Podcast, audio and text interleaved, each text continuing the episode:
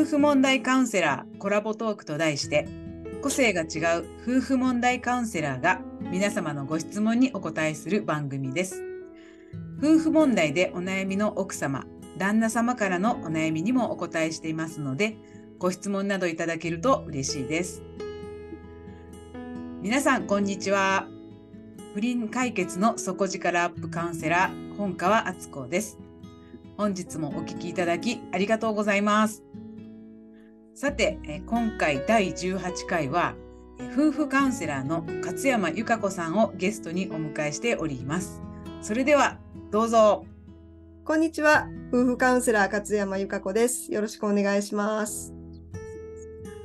はいえー、っとあれ、えー、今日相原さんはと、ね、思われた方もいらっしゃるかと思いますが、あのー、ゲストで来ていただいている相原さんは今日はもうスケジュールの都合がつかずあの今回お休みさせていただいております。ですので、えー、私本川と、え勝山さんで進めていきますね。はい、それではあの本日のテーマなんですが、え夫婦カウンセリングって、え何？といった内容でトークをしていきたいと思います。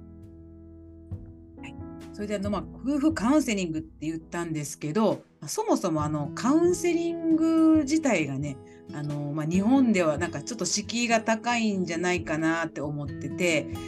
例えばあのちょっと心がねもう病んでるこうメンタルっていうイメージそういう人が受けるようなイメージがちょっとあると思うんですけれどもあの勝山実さん自身はどうですかね？あの、まあ、例えばですけど不倫とかの悩みが起こる前にもあの普通の生活をしてきた頃のカウンセリングのイメージってどうですか？はいあのそうですねもともとその不倫の悩みが起こる前っていうのは全くそのカウンセリングということがあの知らなかったもんですから、まあ、あの漠然とですね心がその辛くなった時にあの軽くしてくれるあのそういうものなんだろうなっていう程度の理解しかありませんでした。確かに私もカウンセリングっていう言葉は知ってたけどよく分かってなくって、まあ、悩みを聞いてくれるのかなってって思っててただそれを聞いてなんか何をどうしてくれるものなんやろうとか、あのー、そういうふうに思ってて、まあ、例えばなお医者さんやとこう話とか診断をしてああなたは何々ですよじゃあこのお薬を出しますよってこう出してくれるじゃないですか。なのでカウンセラーさんってこう私をななんか診断あなたはなんかなんとか依存症ですよとかなんか変な性格ですよとか診断されるのかなとって思ってたんです。であとこうなんかアドバイスこうした方がいいですよとかしてくれるものかなみたいな風に漠然と思ってたんです。うんうん、であとはその話す内容もあのきっとこう心の病の一歩手前ぐらいのこう深い悩みの人が、まあ、使うものなんかなぐらいに思ってましたね。それであの先ほどはねイメージについて伺いましたけどもあの勝山さんはその,、まあ、その夫婦問題の以前に、まあ、その心理カウンセリングとかを受けた経験っていうのはあるんでしょうか？はい、あの心理カウンセリングは受けたことはないんです。はい。そうですよね。うん、私も心理カウンセリング受けたことなくってあの、まあ、経験としてはあのカウンセリングというか、まあ、あのいわゆるコーチングっていうのを、まあ、会社がねあの女性だけなんか無料でね受けさせてくれるっていう機会がたまたまあったんですよ。でそれがこう初めていわゆるこう聞いてくれる専門家に、はいえー、専門家という他人に相談するっていう経験だったんですよね。うん、でまあ、会社が与えあてがったコーチングだったんですけど、まあ、ちょうどね本当もう本当悩んでたあのその時は夫婦じゃこの悩みじゃないんですけど、悩んでたこう仕事とかね今後育児もちょっと大変で悩んでたしどうしようって思ってたらもやもやもやしてたんですよね。その心が病むほどじゃなくて。でもやもやしてたんで、まあ、そのことをコーチの方にちょっと喋って聞いてもらったっていうことがあるんですよね。うん。あのどういう方法でねあの改善したか教えていただけませんでしょうか？コーチングのですかうん。ね。うはい。んでねあの、まあ、コーチングってまあ方法というかあのコーチングっていう言葉も知らないような感じで受けたんですけど、うんまあ、話をしゃべるじゃないですか。うんえーこう全くコーチの方って批判もしないし、あのーうなずいて聞いてくれるしあとなんか、まあ、友達とかだったらちゃちゃが入るじゃないですか。あそんなん誰でもあるよとか入るじゃないですか。入る入る。入るし分かる、うん、そう分かる分かるって変に無無駄に共感されたりとか、そういうのもそのコーチの方はあのただ聞いてくれはってでそういう場っていうのが、まあ、初めてやったんでなんか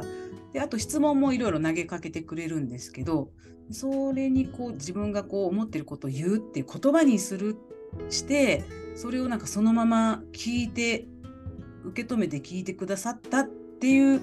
こと自体がなんか結構人生的にすごい初めてちゃう？こういうのって思って。なんかそのことにまずちょっと感動っていうか安心したっていうんですかね。そういう気持ち面でのなんか効果があるあったなって思います。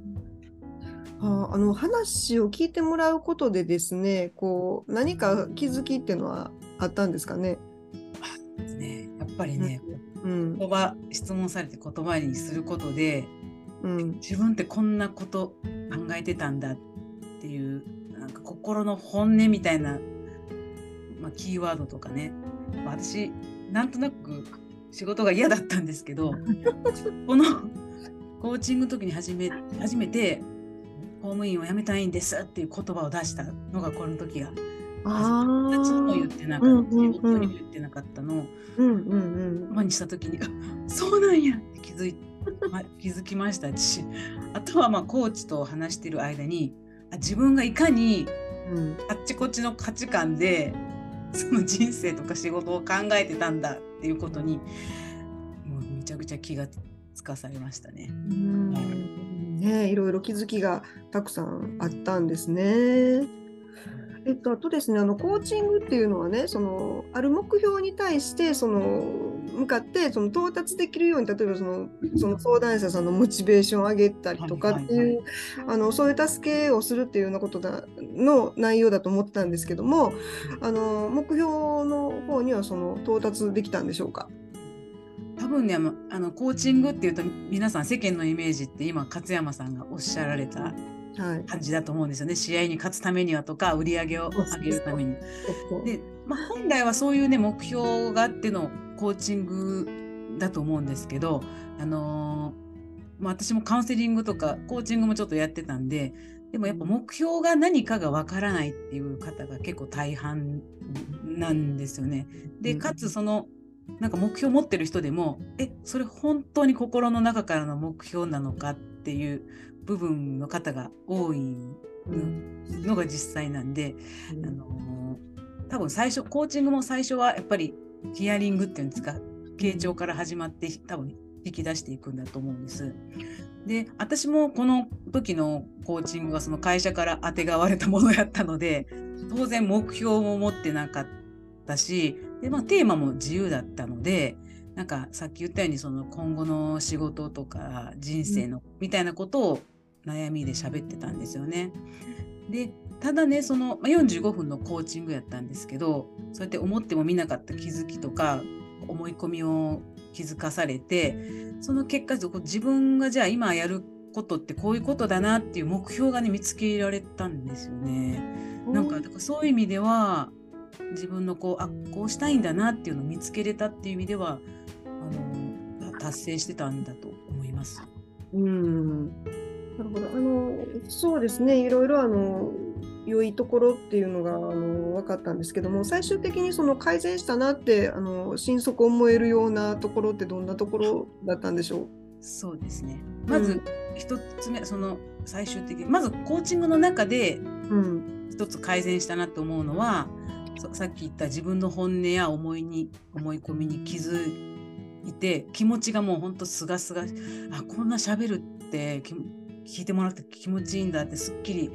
したんですよね。で最初はもうなんか涙ながらにちょっとしんどく喋ってたんですけど終わる頃にはなんか、まあ、目標も見えたし、まあ、笑っってたっていうのが一つのコーチングの中での達成だったと思うんですけどこう長い目で見てだとそのこのコーチングでこういうふうになっていくこういうことをしていこうって思ったことがあの1年間あのその決めた目標に向かって仕事で行動してたんですよね。その、まあ、公務員ですけど。ほんでその1年後ぐらいになんかその本川さんの仕事ぶりにすごく上司が褒めてくれはって昔と変わったみたいな、うん、その時にあああの時にやっぱこうこういうふうにやっていこうって決めたことが結果になったんだなっていうのはうん。改善っていうんですかね、うん、もやもやから抜けて行動に移せたところが。で、ま、ま、周りからもね褒められると、でやっと気づ気づきましたけど。そうですね、自分でこう変わったって思うこともあるでしょうけどこう人にこう言っていただいて良くなったねっていうことでこう自分があ良くなったんだってこう気づけるっていうね部分もあるんでしょうね。ううん、はいそうなんです。であ私のちょっと体験をね喋ったんですけどあの先ほどあの勝山さんはねあの心理カウンセリングとか受けたことないっておっしゃったんですけども、はい、あのでもねあのお仕事とかいろんな人間関係がある中であの普通にやっぱ生活とか仕事すると悩むことってありとか困りごとってあると思うんですよね。でそんな時ってどんな風にされてたんですか？そうですね。あの今まで、まあ、例えば悩んでたことって言ったら仕事のことっていうことになるんですけども、あの例えば仕事の不満の場合ですとそのどこかのねあのサラリーマンみたいに、まあ、お酒飲んで愚痴ってあの寝て忘れるっていうことで、まあ、改改善とか回避できてたんだと思うんですね。であの仕事上のその不満っていうのはあのちょっと考えて改善すればあの回避できることもありますしその最悪の場合はねその会社を辞めるとか仕事をお休みするとかっていうその逃げ場も一応あるんですよね。なのでまああの寝て忘れるえー、お酒飲んで忘れるっていうのでなんとかなってました。はい。まあ分かりますよ私も。うん、会会社生活してるんで愚痴ってね喋ってストレス解消っていうのは本当分かります。うん、でもやっぱ勝山さん今コメントしたけどこう仕事の不満なんてちょっと考えて改善すれば回避できるっていうの。やっぱ勝山さんやっぱ賢いし知恵のある方なんで、あのね、それはね そのやっぱりやっぱりね当時はその不倫されたことの方がもう断然きつかったんですね、その仕事。ただそのそうそうなる前の話ですからね。あのまあ、きついのはきつかったですけど、まあ、それでなんとかなるかなってこう思ってたんでしょうね きっと。うんうん、まあそういうふうにね考えれる場合も、ね、ありますね。はい、なんで、まあ、なんとかなることもあるし、うん、ちょっとちょっと元気が出ると、まあ、こういうふうにすればいいかとかね思えるのね、うん、あったかなと思います。はい、私も、まあ、そうやって解消をしてたんですけどあの過去ね若い時も。やっぱなんか何回かやっぱこう解消したつもりででもやっぱ本心がモヤモヤがなんか残っててっていう、しんどくなったっていうかな。ちょっと真面目なとこあるんですよね 真面目なところが。なんでなんかやっぱ発散しても未消化だなって思うような悩みがやっぱ過去2回ほどねあの、今思えばねああの時とあの時あったなと。で今思えばあそういう時にやっぱカウンセリングっていうか思ってることをね聞いてもらえる人に気軽に言えばよかったんだなって今頃思ってます。さあそれでは本題のですねあの夫婦カウンセリングについて話を進めていきたいですけども、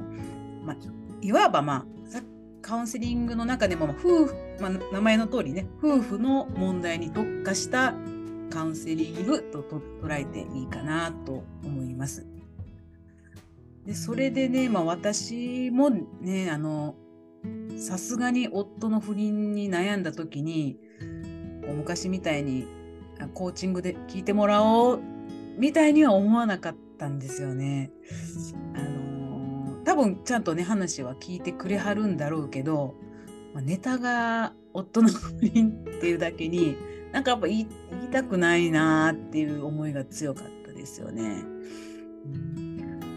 だからこそこう不倫の時って何どこに？誰に？どんな相談をしたらいいの？みたいなんで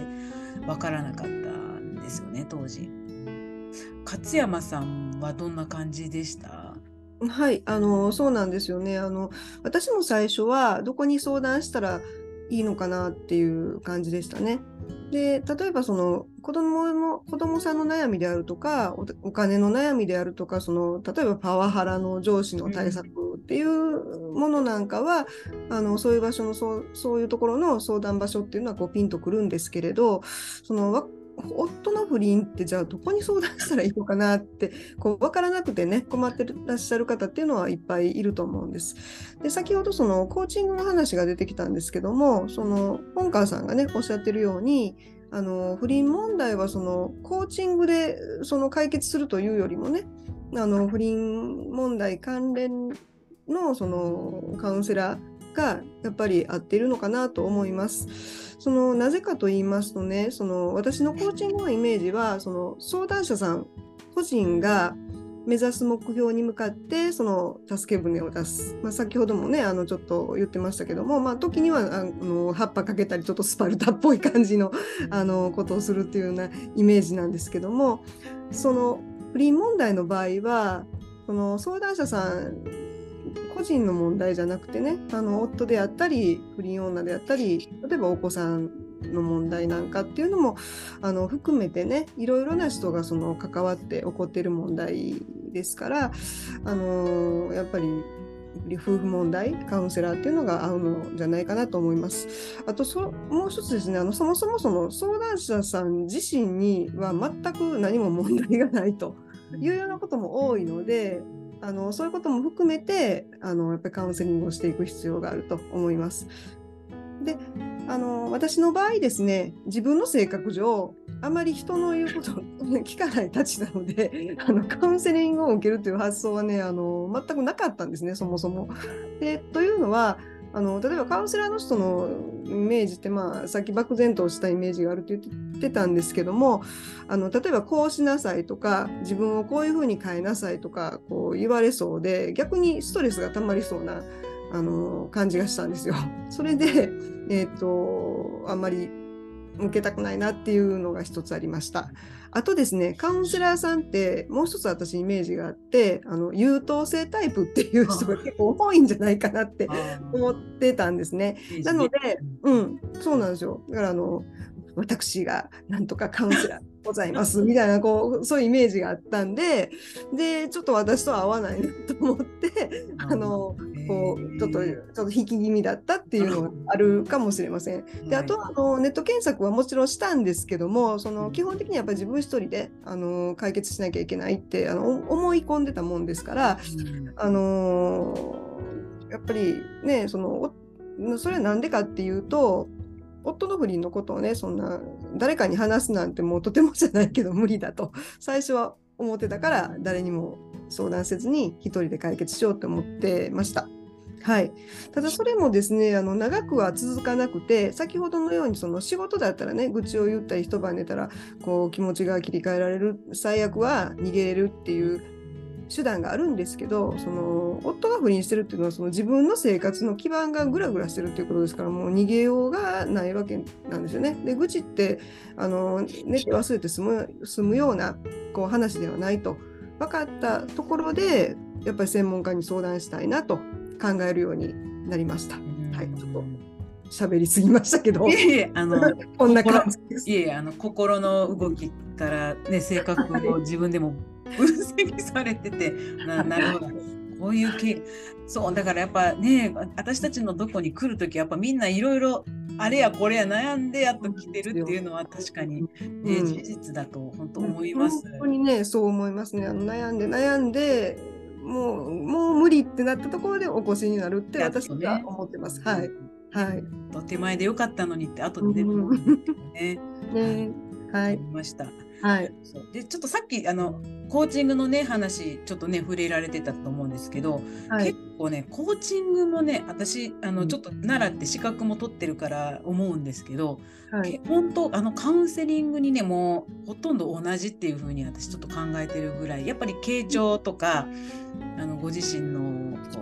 う思ってることをこう見える化するとかでどうしたいのかっていうのをひうん。していく面ではね。なんかコーチングってやっぱなんか元気なイメージがどうしてもつきまとうあありますあります。そうそうそう。でも元気な人でもねやっぱねいろんなことを抱えてますから結構同じだなっていうふうに思ってますので、ちょっとご誤解がなないようにとちょっとだけ言わせてもらったんですけど。で私のパターンもねあのー結局、まあ、じ自分で解決したいがゆえにインターネットで検索をしたという感じですね。何かいい方法が載ってるんじゃないかこうこうすれば絶対解決する方法がネットなら載ってるんじゃないかっていう期待で、まあ、キーワードでね不倫どうするとか不倫解決とか不倫の相談離婚すべきかみたいなワードをねいろいろ検索しまくりましたね。でその過程であのすごくびっくりしたし初めて知ったんですけどなんかいろんな方法夫婦仲がどったらこったらとかなんかい車両がどったらこったらとかいろんな方法がなんかありすぎて私結構びっくりしたんですよね。で見れば見るほどえどれがい？いいいの？なんかどれが正解なの？とか私の場合どれなの？みたいにあのめっちゃ迷迷ったことがあります。できっとあの勝谷様さんも専門家に頼ろうって思った時はネット検索みたいなのされてはい、あのしてましたね。もう必死でやってましたね。夜な夜なですね。そうそうそう夜な夜なやってましたな夜なスマホとかでね、うんうん、そうそうそやってましたね。そうう。です。うんうんあでなんか多分いろんな種類見つけたと思うんですけどなんか私はこんなん検索で見つけたとかいくつかあったら、えーとそうですね、まあ、夫婦カウンセリングはもうすぐ見つかりますよね。であとね意外とねあの離婚カウンセラーさんっていうのが多いんですね。うん、であの当時私は離婚は全然考えてなかったもんですから離婚カウンセラーって書いてあるところには、まあ、あえて行かなかったというあののがありますね。はい。はい。うん、私が結構ショッキング。私もまあ一般的には夫婦カウンセラーみたいなのが出てきたんですけどはい。なんかでも夫婦カウンセラーでもあれですよ。なんか夫婦仲が悪い状態の場合のカウンセラーさんもいるしうん。その不倫かっていうとまたそうじゃない。なんかね夫婦カウンセリングでもいろんなこう段階があるなと思ったしあと意外やったなんかそのなんか愛され妻で夫の愛を取り戻すみたいな、うんうんうん。あんなんもあったのもびっくりしましたし、はい。あとはやっぱふ私もさっき不倫解決とかで検索するとやっぱりあの弁護士がで、の Q&A とかあと探偵事務所が出てきて、はい。あとはなんかスピリチュアルっていうんですか？宇宙のあありのままのあなたがどったらこったらでこう愛はもっと深いんですみたいな。うん。のもあったり、はい。あとさっきのね離婚カウンセラーっていうのもありましたけど、はい。私もなんか離婚カウンセラーって離婚専門のカウンセラーって思ってたんだけどなんかはいページをちゃんと読むと、離婚を進めているわけではありません。なんかあみたいな。そうですね。はい。離うんうん。婚ファン多いですよね。だからまあ、うんいわゆる夫婦カウンセラーじゃんとか思いながらはい。読んでたんですけどはい。あとはなんか夫婦2人でお越しくださいっていうカップルカウンセリンうグねん。うんうんうんこもそれはうちああうちは無ないなと思って 見てたんですけど、はいね、いろいろね出ていきますすよねね。はい本もうこれはねあのカウンセラーの数だけ種類もあるっていうような見方でも本当差し支えないと思いますね。。はい。であのまあ、カウンセラーという言葉はねあの助言者ですとかその相談員っていうその意味っていうことらしいんですけども、えー、っとらしいというか そうなんですけどもあの、まあ、個々人のですね専門分野の名前名称の後にそのカウンセラーっていうものがこうくっついてるっていうような印象が私はありましてであの例えば心理カウンセラーだったら心理学を、えー、専門分野として心理学を、えー、元にしてカウンセリングをしますよというようなイメージをあの持ってます。はい、ただあの、まあ、皆さんね実際やってることっていうのはその分野別っていうよりももっともっと細かくてもうカウンセラーさん一人一人違うやり方をそのされているんじゃないかなと言ってももう過言ではないと思います。であのねカウンセラーさんって言ってもそのあくまでその名称だけなので、まあ、大事なことはねあの相談するにあたってその名称どうのこうのっていうよりもやっぱりその実際どういうことをその人がやってるのかっていうねどういう考え方をしてるのかっていうことが一番あの大事っていうことですね。はい。確かにそうですよね。はい。そうですよ。カウンセラーって言っても、うん、さっきもね、肩書きに逆にね、とらわれてもまた違ったりするんで、うんうん、あのどんな分野を扱っているんかっていうのと、まあ、もしホームページとかがあればね、あのあこういう方向の先生、先生カウンセラーさんなんだなとか、あなんか法律に強いんだなとか結構激しい系だなとか いうこととかねこんな風に進めていきますって書いてあるんで、うん、そういったものもね見ていくっていうのを。うん、そうですね。名称に惑わされないようにねあのしていただけたらと思います。ね、はい。はい、うん。さてさてじゃああの、まあ、私たちは一応、まあ、夫婦カウンセラーとか名乗ったり私はなんか不倫の解決底力アップカウンセラーみたいなのに名乗ったりでもまあパッと言う時は夫婦問題やってますとかねいう、まあ、勝山さんもそうですけど、はい、そういう夫婦カウンセラーっていう立場ですけどもまあ一般のまあ、さっきからもちょこちょこ出てくるんですけど一般のこうカウンセリングとこういうふうに違うのよっていう、まあ、私のあの私のカウンセリングの場合こうなのよっていう思ってることとかあのお話しいただけたらなと思うんですけど。はい、そうですねあの、まあ、他のカウンセリングとの違いっていうのはもちろんその夫婦問題っていうことに特化しているっていうことなんですけどもあの一般的にはですね夫婦間のその気持ちのすれ違いを修正していくっていうようなこうあのイメージをお持ちだと思うんですね。ただあのもちろんそういうことを、まあ、やっていくこともあるんですけどもあの問題の内容によってはあのそのようないわゆる夫婦間のすれ違いの修正とは違うアプローチでカウンセリングをしていく方がいいこともあるんですね。で例えばその不倫問題の場合は不倫された側がもう悩み抜いて、まあ、先ほどもねお話ししてましたけどもあの悩みに悩んでどうしようってなった時にまずはお一人であのお越しになるケースが多いんですけども、まあ、なぜかと言いますとその、まあ、要するに夫婦の片方がその他の異性に気を気を取られていて、まあ、ひどい場合はこちらに敵対心を持っているっていう状況ですから夫婦一緒にカウンセリングを受けるという気持ちにならない方があの多いんですね。ですからそのこの場合はその夫婦間の気持ちのすれ違いを修正するということよりもその不倫された側のあのご相談に来られた方の気持ちを回復したりであるとか納得できるようなその行動を起こしてもらうそのきっかけを私が作ったりですねであとはその周りの状況を変えるための行動を、まあ、実際に起こしていくっていうことがあの最優先になっていきます。であのまあ、そういうねあの不倫されたその相談者さんの気持ちの回復と行動があって初めてその後に夫婦間でどうのという話がようやくそのできるようになるんじゃないかなと私は考えています。あの私の場合ですねあの一応夫婦カウンセリングもあのお受けしてはいるんですけども、えーと私の場合夫婦カウンセリングもお受けしているんですけども、あのまずはですね、お一人でカウンセリングを受けられることをお勧めしてます。はい。あありがとうございます。あそうなん私ちょっと今収録してて思ったんですけど、夫婦カウンセリングっていうと夫婦2人で来るカウンセリングっていう思う方がいるっていうことですね。うん、あおあのいらっしゃると思います。ね、そうですよね、うん、ちなみに私も夫婦カウンセラーなんですけど私は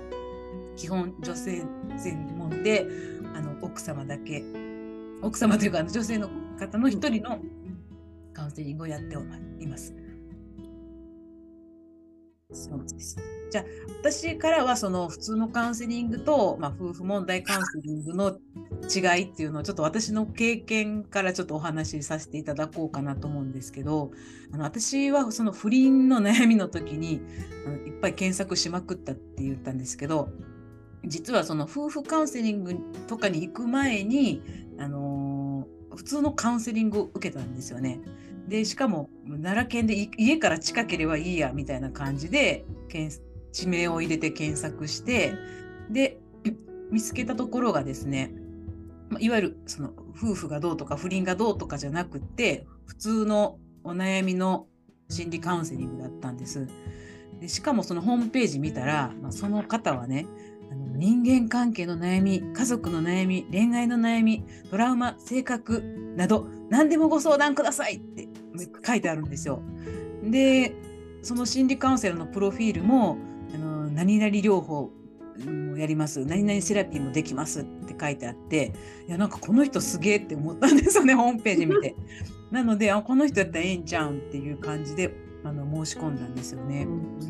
でまあ実際行ったんですけどあの私にはちょっと不倫で悩んでる私にはちょっといまいちだったんです。で確かにあの、まあ、寄り添ってね話は聞いてくれるんですけどなんか不倫そのものに関してはこう慰めてくれたあなたは悪くないのですよとかあのきっと分かってくれる時が来ますよみたいな感じでなんかやちゃ今そうじゃないそういう気分じゃないみたいな感じででも初めてカウンセリング受けたんでなんか「はいはい」みたいな風にしてたんですよね。でなんか最後もなんかねアドバイスみたいなのくれはったんです。こういうことをしたらいいですよみたいな。ご主人も分かってくれますよっていうのがいや今そういう状態じゃないと不倫を今してます。私は落ち込んでてどうしたらいいんか。もっと具体的なことを聞きたいんやみたいな感じでちょっとまあありきたりに感じたのであのっていう経験があったんですよね。でそれをの経験があってあこれはちょっと何でも解決します系の人は今の私じゃこれ納得できひんわと思って、うん、ほんでキーワードに不倫とかあの夫婦の悩みみたいなのを追加してちょっとあのもっと検索してその場所とかを行きやすいとかじゃなくてあのあこの方に相談してみたいなっていう方を見つけてあの結局さあの不倫とかの専門の方にあのお悩みを相談したんですよね。でやっぱ今ってあの地域で絞らなくても本当ネットとかで Zoom でカウンセリングもできるしあの電話のねカウンセリングもありますやんか。なのであまりこだわるな地域にこだわるよりもその方の専門性とかあの人柄みたいなのにこだわった方がいいんだなっていうふうにあのその経験からね余計に感じましたね。うん、なのでやっぱカウンセリングの専門性とかその方の考え方ってすごく大事だなって思ってます。うん、そうですね。あの私もね、あの専門性すごく大事だと思ってます。あの餅は餅屋って言いますけどもね、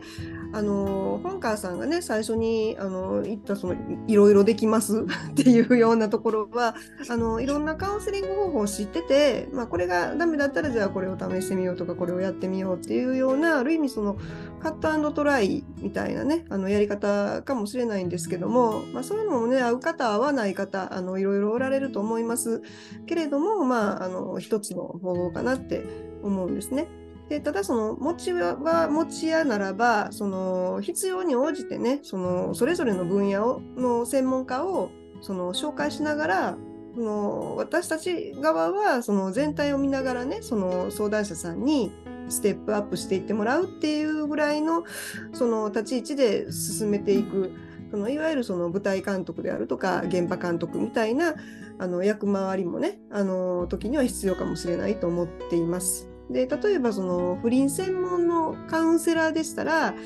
あの探偵とか弁護士とかっていうような専門家とあの連携を取りながらねあの相談者さんのその心の回復にこう目を配ってあのトータル的にその見ていくというようなあのことになりますね。はい。あとはそのさっきちょっとおっしゃってたみたいにその傾聴だけねあの話を聞いてくれるだけっていうところもあのあるんですけども、まあ、それが合ってる場合と適切な対象の場合と適切じゃない場合っていうのもあると思いますね。あの自分の悩みを例えば聞いてもらってもうすごくすっきりしたっていうような方は傾聴の効果があったということですしやっぱりもうそれでも物足りなかったねっていうことであればやっぱりもっと具体的なそのアドバイスをしてくれるところをあの探すっていうことになるんですけども、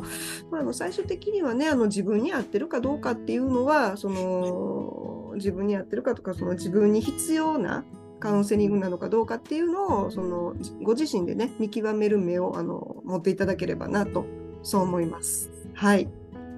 そうですね。やっぱり不倫関係になると、うん、あのちょっとやっぱ知識というかあの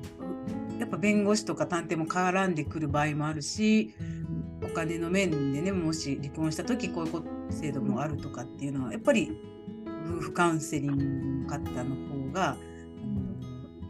基本の知識として持っているのであのやっぱりいいかなって思いますね。はい、あはい、えちょっとべべらべら喋ったらもうこんな時間になってしまいましたけども、えーと今日今回はねあの夫婦カウンセリング夫婦問題カウンセリング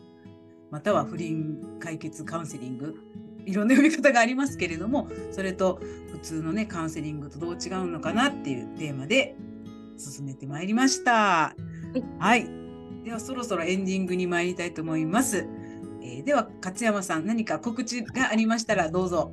はい、えー、毎度毎度同じなんですけども私のですね LINE 公式アカウントではえー、不倫にまつわる、えー、いろいろな内容を発信しています。ブログ更新のお知らせですとかね、あの LINE 登録者様限定のお知らせなども、えー、ございます。ご登録いただいた方には、プレゼントといたしまして、えー、不倫相手や不倫したパートナーとの話し合いの心得5つのポイントという小冊子18ページを差し上げています。また、15分の、えー、無料電話相談をですね、30分にあの延長するプレゼントもあのさせていただいてます。はい。じゃあ、それでは私からも告知です。えっと、私も LINE 公式で、えー、プレゼント実施中です、えー、心理テストが届きますので、あなたの夫婦関係の特徴がわかるメオトグラムをプレゼントしております。えっと、お二人ともですね、いずれもあの LINE 公式の友達追加は YouTube や、えー、YouTube ですね、の概要欄に記載しておりますので、お気軽に追加してくださいね。さて、コラボトークでは、リスナーの皆様からのご意見、ご感想やご要望をお待ちしています。LINE 公式のメッセージや各種レター、コメント欄までぜひお寄せくださいね。えー、今日もお聞きいただきましてありがとうございました。それでは、えー、勝山由香子と本川敦子でした。次回もどうもお楽しみに。楽しみに。チャンネル登録お願いします。